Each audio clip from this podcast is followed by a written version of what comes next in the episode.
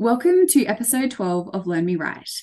Sinead and I are very, very excited today to be speaking with Professor Keisha Ray. Keisha, are you able to just tell us a little bit about your current role and what your work is sort of looking at at the moment? Sure. So I currently am a professor of bioethics and medical humanities in a medical school and University of Texas Health Science Center at Houston. Um, right now, I am also the director of our medical humanities concentration, which allows medical students to engage in the medical humanities and sort of make it like a certificate program, something to do on the side as they're also going through the rigors of medical school. And I also teach other classes in ethics and um, medical humanities to other schools in our university, like the nursing school and the dental school. And I also write, research, publish, give talks, interviews, all of that kind of stuff. We are so lucky to have you on the show today. Um, it was such a, a, a, an exciting moment when you emailed us back out of the blue, being like, "Yes, I'll come on, no questions." Oh, absolutely! I so appreciate so you all. To have you. I have a couple of rapid fire questions for you. The first is, what are your pronouns? My pronouns are she, her. Perfect. Thank you. Um, what is your coffee order? So I actually am one of the few people that does not like coffee. I do not You're actually coffee. the first one on this okay. I'm glad because everyone looks at me weird when I say that, or I say, "Hey, let's grab coffee," and then I get tea. Um, I am a Texan, so I normally will order iced tea. Sometimes I do hot tea, but uh, yeah, I don't like coffee. Wish I did. Could use the caffeine benefits.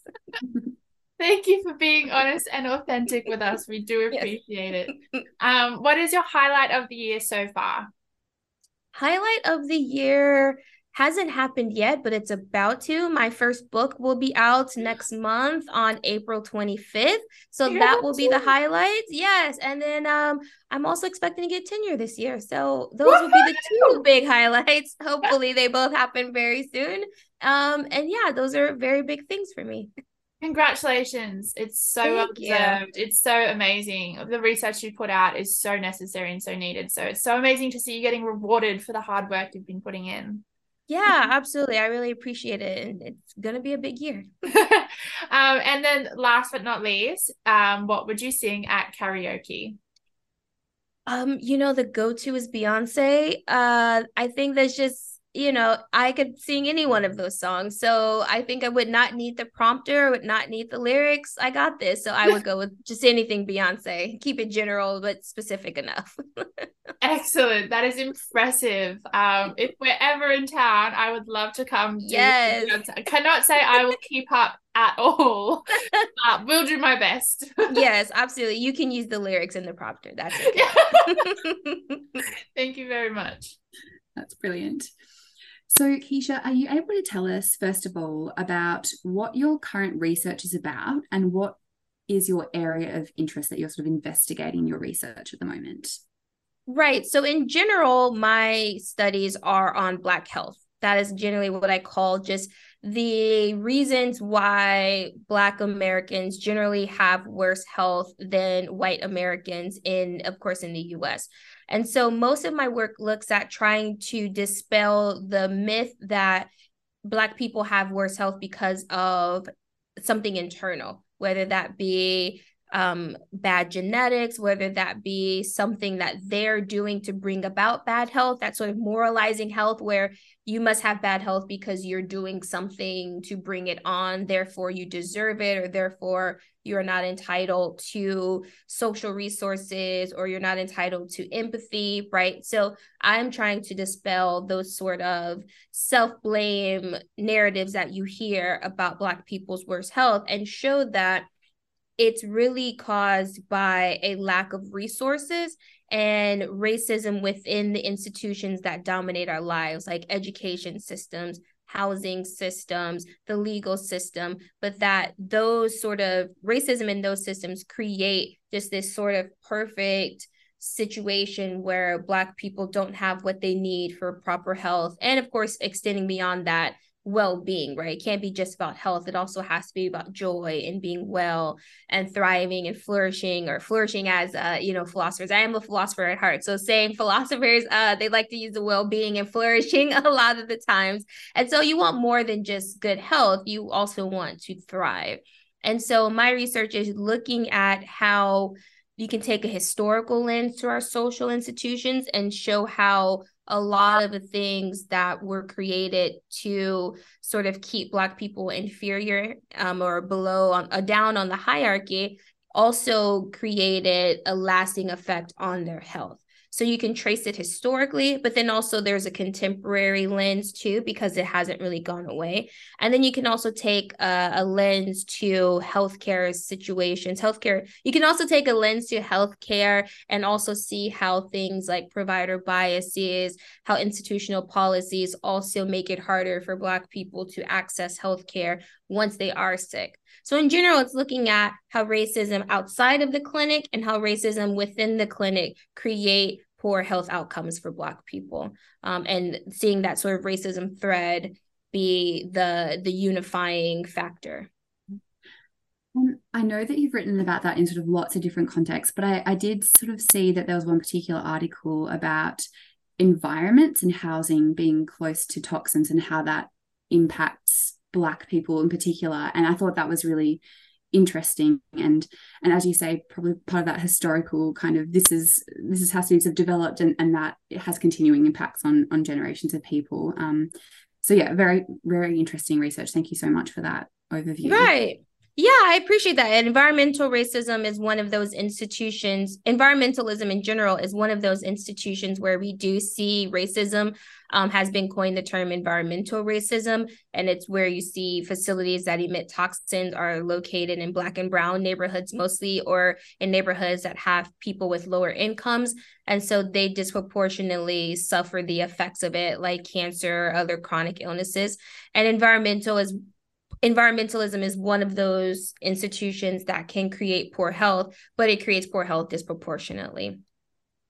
This is so interesting. Um, I remember I was uh, looking at a couple of papers on epigenetics and mm-hmm. the gene environment interaction and how it's um, disproportionately uh, affects certain minority groups. So, like low socioeconomic class, um, but also there were quite a few studies on Black Americans and um, I, I was wondering if you could speak to that or if you had some expertise in that. Right. Yeah. You know, we talk a lot about epigenetics and trauma, particularly with children. Um, and we talk about it in terms of sexual trauma too, how the effects of that can be passed down generationally. But we don't really talk about how the effects of racism, including the stress and the poor health that it can cause, can also be passed down generation generationally. And so, in that sense, racism can affect future generations even when they haven't experienced it yet. It can affect fetuses in the womb and they haven't even been alive yet to experience racism, right? So, racism primarily affects people in a couple of different ways. One is stress. When you experience interpersonal racism or structural racism, it increases your stress response. And when your stress response increases, it can contribute to cardiovascular disease. It can contribute to lack of sleep and right now, we see cardiovascular disease and sleeplessness are two big issues that plague Black people disproportionately. So that's what I mean when I say I try to trace these sort of connections. Um, and then also, of course, you see racism affecting people as far as not getting access to resources, whether that be a proper education, whether that be proper housing because of historical segregation. Um, and then you also see it in environmentalism, like we talked about, and access to clean air, clean water to homes that are not polluted with carcinogens or your home gardens that are not being grown in in polluted uh, dirt because of the nearby facilities that are um, making the dirt not a great thing to use for growing vegetables that you're then going to consume and put in your body. And so for me, um, racism and epigenetics are something that we have to talk about a little bit more when we're trying to dispel that Black health is caused by poor um, we have to talk about epigenetics and racism a little bit more when we're trying to talk about how black people got to have generally inferior health than other people. It can't be ignored because it has to be it has to be prominent because it's so important at how poor health can be passed on to different generations if it is not stopped um, at, at some certain point. Thank you so much I, I, our next question is sort of about what the research is showing and why this is a, a problem, and that's sort of become really clear already throughout what mm-hmm. you've said. But I wonder if you could speak to that a little bit more, and, and also the fact that that this has been something that traditionally bioethicists maybe have not considered, and why it's so important that this research is being done because there haven't been those voices that are really essential in order to highlight all those problems that you've mentioned. Right. So there's a few ways to think about why it's important. So one is to think about it on the individual scale and the community scale. And we're talking about individual Black people who don't have what they need for proper health, to think about how that affects that person, how it affects um, their well being, and that matters in and of itself, but then also how it affects their relationship to other people, like their family and their friends. At the self, you can't pursue hobbies, you can't spend time with pets and loved ones if you're sick, right? Um, we all have had either chronic illnesses or temporary illnesses, but either way, you know that it's not great and it's usually not something that's desirable. But you also know how it makes you not want to do those things that you find enjoyable and that make life living. And then also thinking about it in terms of family members who have to either help that person watch that person suffer, um, feel sympathy for them. Um, so it affects entire groups and it affects individuals. And that in and of itself is why it should matter. It should not have to be in relation to anything bigger, but it is though, right? When you know you have famous words by like Martin Luther King Jr., um, a lot of different um, activists that talk about the value of health and that if one person is experiencing poor health and is in, especially if it's because of an injustice, then everywhere else, other people all around the world also have to be on alert because if one person is suffering, if one group of people are suffering, other people are suffering as well. You can't have injustice in one area and think that other groups will have justice. It just doesn't work like that. And I think a really good example of that is this COVID 19 pandemic if you have one group around the world and they are suffering and we think that oh that's just them that's them over there in that country or that city or that neighborhood but not seeing how we're all connected and how it affects everyone else when some people are not thriving. So when we don't use our social programs when we don't use our public health programs to take care of the people that are in need everyone else will necessarily suffer. And so you can think about it on an individual level a community level and a global level, but it all matters. But I also want to make it very clear that even if other people weren't affected, just by having this injustice affect this group of people, that would be enough for us to say we have to do something about it. Um, Black people are valuable in and of themselves without having to say, well, it also hurts other people, so please help us, right? And so I always want to make that very clear. But I think the pandemic is a really, really great example of how we are all connected and how our health is all connected, how everyone's access to resource can affect other people's access to resources when people were buying out grocery stores and buying out toilet paper and buying out medicine, right? Um, if you don't have what you need, or if you have some people that have the funds to buy things and other people don't, everyone's health is affected and everyone is connected. I remember um, seeing some statistics at some point at the start of COVID where they were talking about like um, mortality rates. Mm. And I remember seeing that being like, oh, you know, like it's not as, you know, it's this particular rate. But then I remember seeing an article later, like much down the line, being like, well, no, no, this is based on white people. And um, because, you know, mortality rates are also dependent on access to clinical care. So if there are more resources, mortality rates go down. And I was just realizing that just by virtue of having like racial injustices uh, within access to care that contributes to misinformation about like you know how biology works. And you know like it also impacts in research in clinical trials in making sure you know we can also see it in like the feminist space in women being included but like it is so important. I remember also in australia um how the uh some of the i think it was the covid-19 tests or some mm-hmm. tests didn't work on certain racial groups but the government was still like you know advising that this is the one we should be using. And that would that contributes to misinformation about diagnostics and how necessary it is to get treatment in certain areas. And it just at, at any time you think that you know a space is not polluted by racism or one particular space is safe and trustworthy mm-hmm. you realize it's not.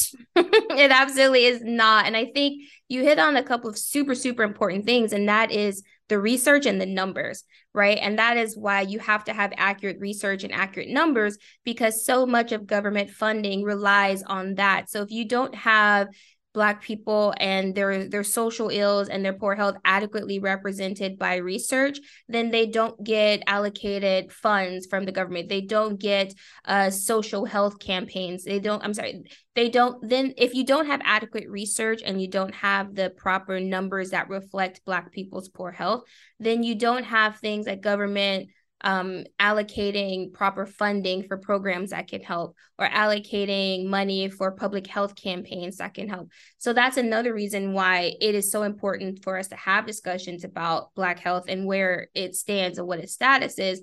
Because if you don't have that knowledge and you aren't talking about it, like you said, if people don't know, then you can't start asking for the things that are needed to make it better. And so that's another thing that I'm, I'm super passionate about is I think sometimes people just don't know and there's lots of information out there. I think sometimes we get overwhelmed with the amount of information. And then also sometimes there's just bad and wrong information out there.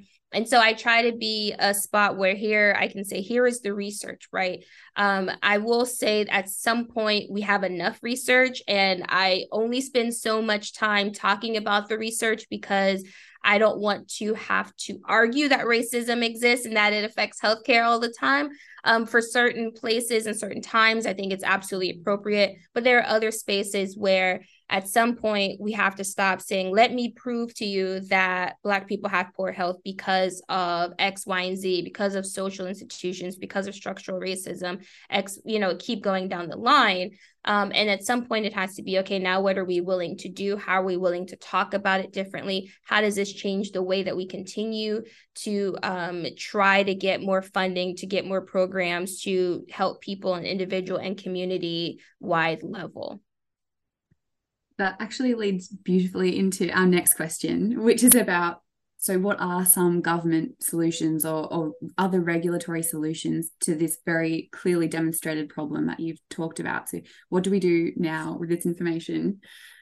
Right. So since the problem is before clinics and after clinics, so beforehand, we have to make sure that people have access to what they need. And there's going to be large scale things that maybe some governments may not want, but things like universal health care, things like making sure that we're regulating housing so that it's affordable for people, that we're regulating food so that way it's always affordable, healthy foods are affordable, um, regulating transportation so that transportation remains affordable, whether that be cars, whether that be public transportation, that also means investing in infrastructure so that way people have the means for public transportation, bridges, streets, trains, all those things are running properly. And so it really takes money, honestly. It takes money invested in the social systems that run our lives. That means more money for education. And in America, that may mean not tying it to property taxes. So you have some homes uh, that are worth a lot of money, and then the schools in those neighborhoods get a lot of money, and then homes in poor neighborhoods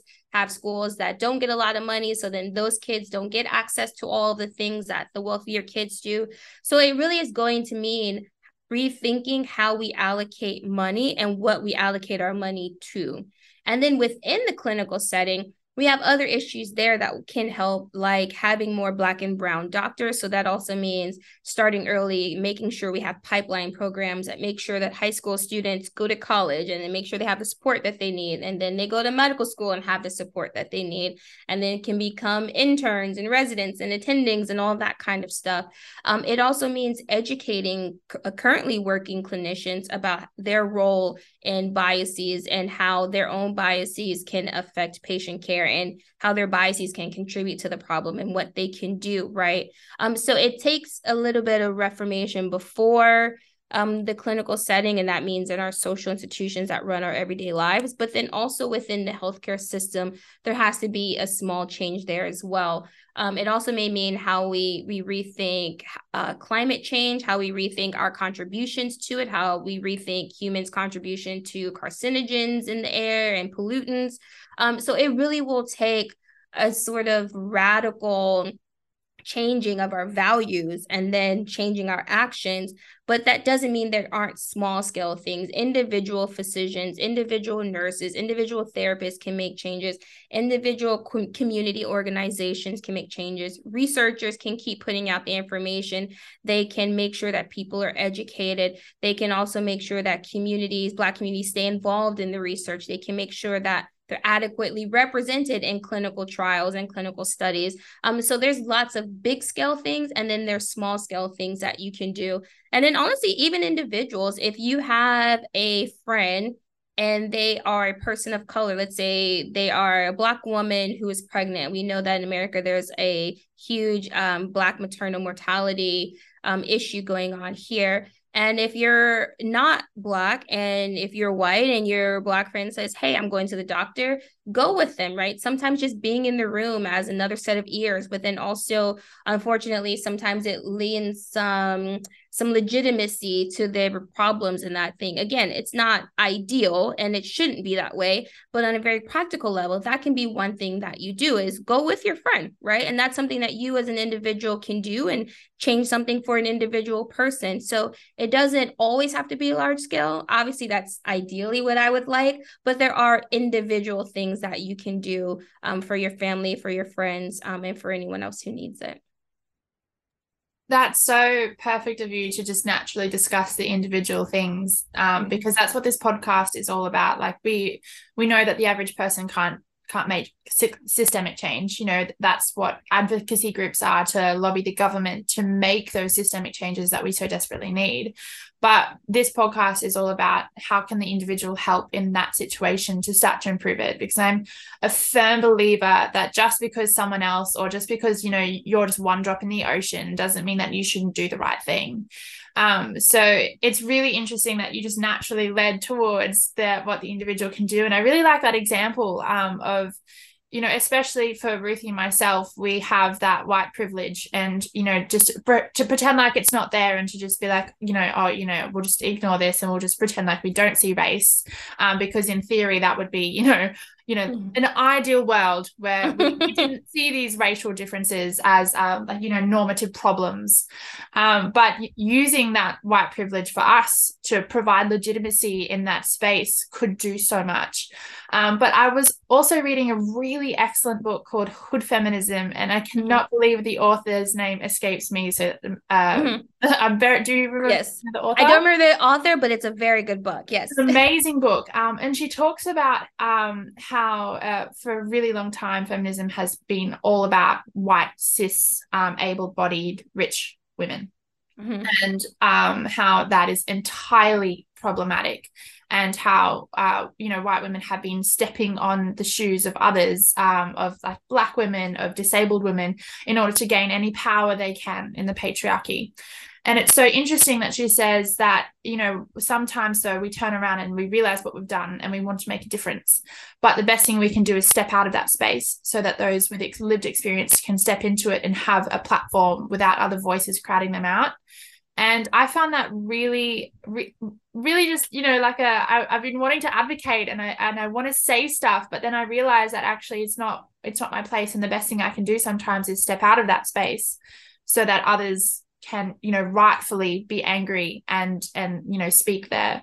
Um so thank you so much for just automatically going into that individual advice. I was wondering if you had like any more amazing tips like that because those are the things that you know i i need to hear and that i would love to learn Right. You know, there are a lot of websites that show you local organizations that are doing the things that you can do to help um, I'm sorry, there are a lot of websites that have local organizations that list all the people that are already doing the work. And sometimes they even list their needs. So, like, for instance, you can support Black Mamas Matters Alliance, right? They are a group of Black women led organizers who work on Black birthing mortality And sometimes you can lend your money, you can lend your time, your effort to make people know about where they are.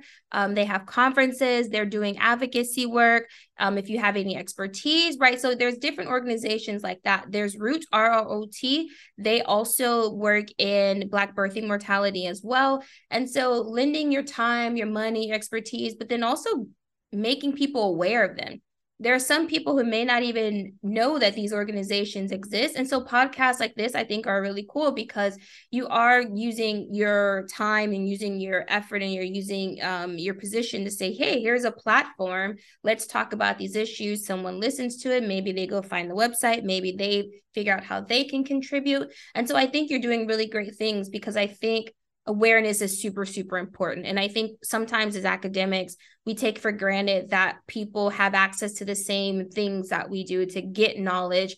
And sometimes we take for granted that oh people already know this very basic thing. And i think we underestimate how many people don't know the basics. And so sometimes talking about it giving platforms to people i think is a really really good mat uh, a really good type of allyship. And so i think creating spaces like this, I think is, is, is super, super awesome and happy to do it. Happy that you all are still doing it.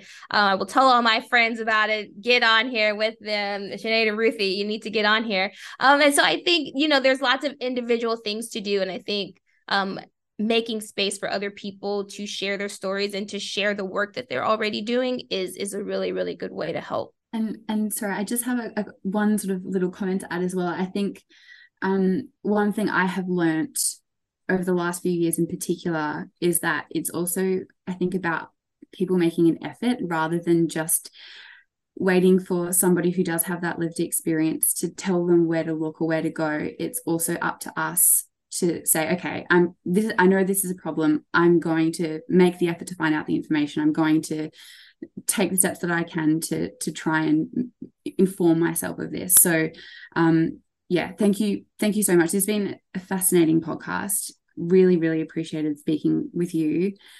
Sinead, did you have anything to add? No, just thank you so much for how generous you have been with us and how much trust and faith you put in our podcast after we reached out to you over Twitter. You are, it's just amazing. we are two measly PhD students in the tiny city of Brisbane. and- no, no, you all are doing great work. So I'm always happy to help out students who are, who are doing uh, something great for the cause. So happy, happy to you. And thank you for inviting me. I really appreciate it.